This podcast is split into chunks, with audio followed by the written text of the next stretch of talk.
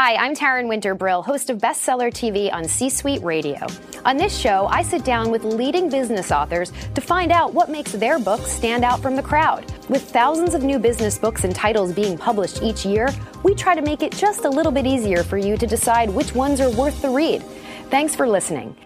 This podcast is part of the C Suite Radio Network, turning the volume up on business. Hi, everybody, and welcome to Bestseller TV. I'm Taryn Winter Brill. We're here with Kathy Dolan Schweitzer. She's the author of Health Well Done. It's great to have you with us. Well, thanks so much for having me today. So, Kathy, Health Well Done, to what are you referring to? Well, health is a big part of all our lives, right? And well done means, in my industry, that we've built an environment that can service the patient. And um, and the other thing too is in the corporate world. I mean, how many corporations are not too excited about the cost of healthcare, and they're really starting to offer wellness programs to their own um, employees. They're encouraging them to take care of themselves and prevent illness um, because it's actually less of a cost for them. And some of them are even looking to partner with healthcare systems and or build these small, um, I would call them almost like an integrative medicine center within their own headquarters. So where they offer massage, they might offer meditation. They might have a, a room where employees can just go and be peaceful, just to name a few. Yeah. No, I have, I have a lot so- of friends who work in companies that offer these services. Yeah, so this is actually, um, you know, this this book can help not only the corporate world, but it's it's it's mainly geared to project managers and construction managers uh, in the healthcare industry. But as healthcare evolves, I'd imagine this relates to the C suite audience. Well, because- corporate nucleus. That's correct because health is continuous, right?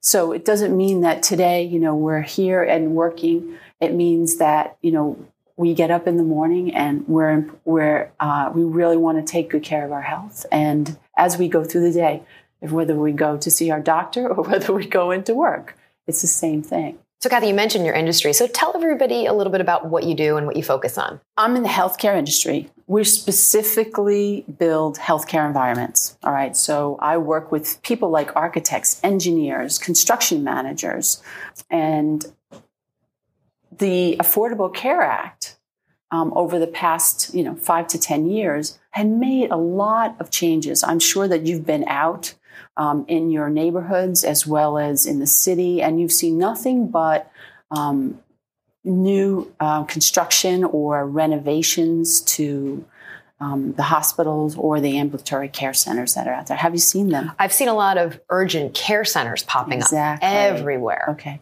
So, with the urgent care centers, what's happened is that the Affordable Care Act has increased the amount of people that uh, the healthcare industry services or takes care of or cares for. The Affordable Care Act has changed things. So, it's no longer a matter of quantity, it's a matter of quality. That's what the Affordable Care Act is all about. Is what they what the government is looking to do is hold the healthcare um, industry accountable to make sure that the, the the patient is taken care of Right. in a quality manner. It's a good thing. It's a good thing, and so they've they've pushed that so much so it ties into the healthcare industry's bottom line. Right. All right. So, what that means is that there is something called an HCAHPS survey that all of us as patients, when we uh, go to a healthcare um, facility and we are taken care of, Mhm. what happens is we get sent a survey. Now, that survey is called an HCAHPS survey and it is calculated across the country. That means that the healthcare systems will get a score. And based on that score is how the healthcare systems will be paid. So again, it fits into your bottom line if you're a healthcare, um, you know, system, and how you take care of your patients. So the, the patients are taking the survey. So the patients are taking the survey. All right. Now, why does that matter? Right? It matters because of the fact that now the healthcare um, systems realize that they're almost become in the customer service business or more of a retail business. They have to be held accountable. They have to be held accountable and they're being judged across the country. There's so many more transparent agencies that are publicizing this type of information. Did this not exist pre ACA? It didn't exist as much, no. Okay. You know, and still there's a lot that that is becoming much more transparent, right, in today's world. No, it's kind of like, yeah, in the world we live in, everything's online reviews. So it all makes sense that they should be held accountable. You know, you want you want to be getting the best service possible. C Suite Radio. So, Kathy, you know, you talk about this idea of a patient-centered management approach to these healthcare environments. Does that mean that currently the approach isn't patient-centered? Is that what is that what you're trying to accomplish? Yes, that's exactly what I'm trying to accomplish because I believe 100% we should have a patient-centered approach. You know, again, in our industry, sometimes we're in a hurry. Sometimes we think um, we think linear we don't think about the patient. We mm. actually want to get into the mechanics of building something and not think about, whoa, wait a minute, we got to step back. Who is this patient?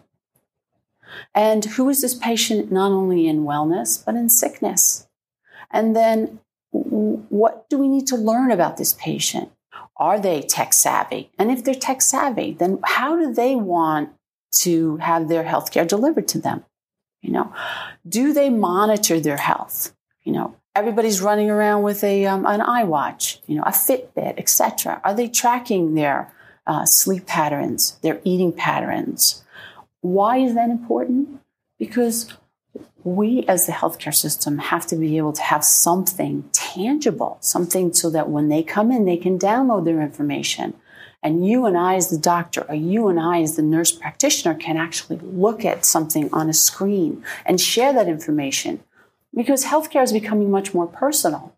And I think that's the message. And so if it's becoming much more personal, then we, as the specialists in this industry, have to build healthcare environments that are much more patient centric. So, how do they do that? What are some of the sort of techniques that you're fostering here? So the first thing is to start with the intention because mm-hmm. that's really important. And as a project manager, you know, again, you're you may be taking this on as a t- as as a a project, let's say, and you didn't stop to say you're saying to yourself, okay, I gotta I gotta build. Where's my architect? Where's my engineer? Where's my where's my construction manager? And I'm just gonna build it. Like, where's the blueprints? Where's this? Where's that? Well, no, no, no, no, no, no. You can't do that. You have to step back and you have to say to yourself, first of all, who is this patient? And then who's this patient in sickness and wellness? And then what are they actually going to need within this community? Because I, when I spend all this money to build this environment, it's got to be for a couple of years. So I'm not going to get a lot more money, you know, for three to five to 10 years. So I've got to think this through. I have to have a vision, a right. big picture for this. The second thing is I really have to understand who needs to be on my team because a lot of people think to themselves, oh my God, I don't want to ask all those people because they're just going to drive me crazy.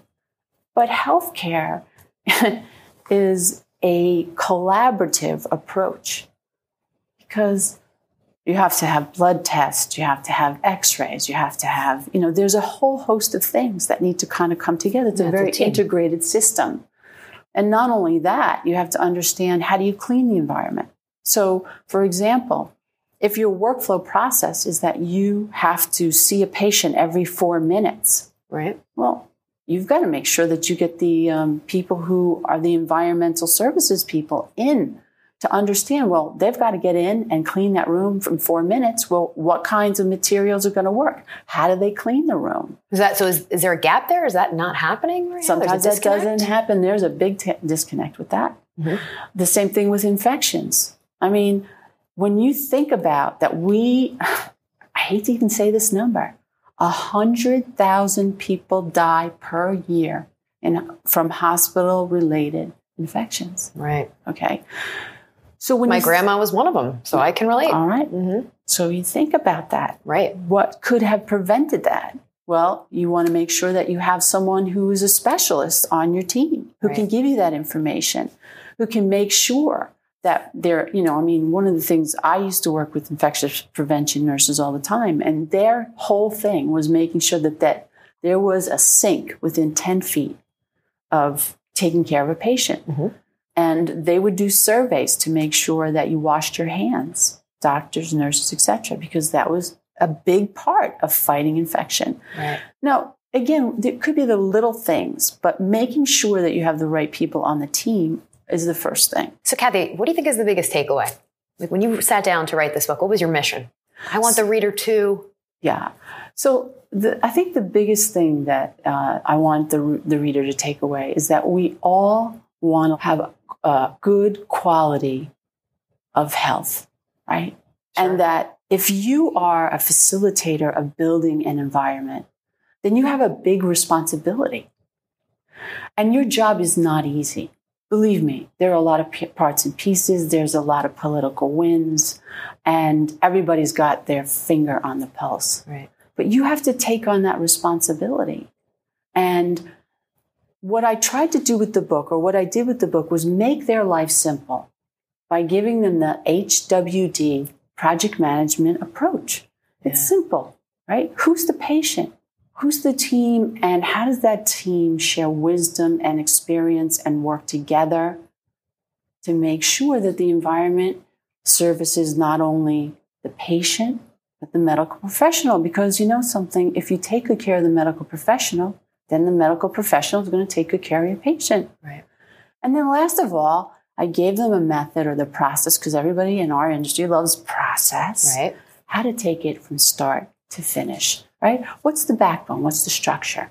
What's the the uh, the documentation that you need so that you keep everybody on track. So let's say, for instance, that you have a change. Let's say the political winds change or something, or the, or a change from financial schedule or from you know, from politics. Things will change. Things will change. We know that. Right. You can go back to the three simple principles. It's true. All right.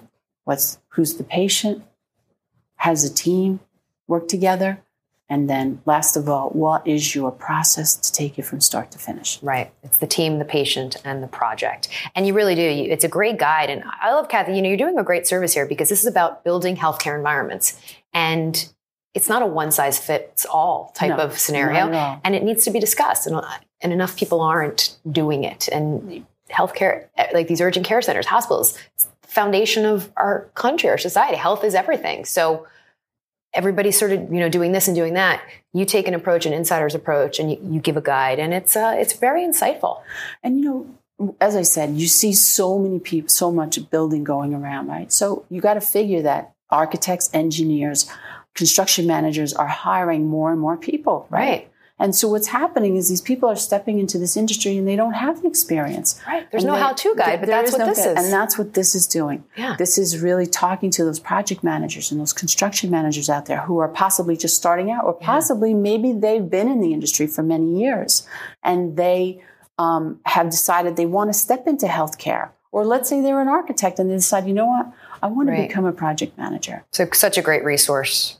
for for that group. So congratulations. Thank you. It's really Thank well you. done. Thanks for being really okay. well done. No pun okay. intended. okay. And if you'd like more information on the book, just head to our website. It's c-suitebookclub.com, c-suitebookclub.com. I'm Taryn Winter Brill. Thanks for watching. We'll see you next time right here on Bestseller TV. This podcast is part of the C-Suite Radio Network, turning the volume up on business. This podcast is a part of the C Suite Radio Network. For more top business podcasts, visit c-suiteradio.com.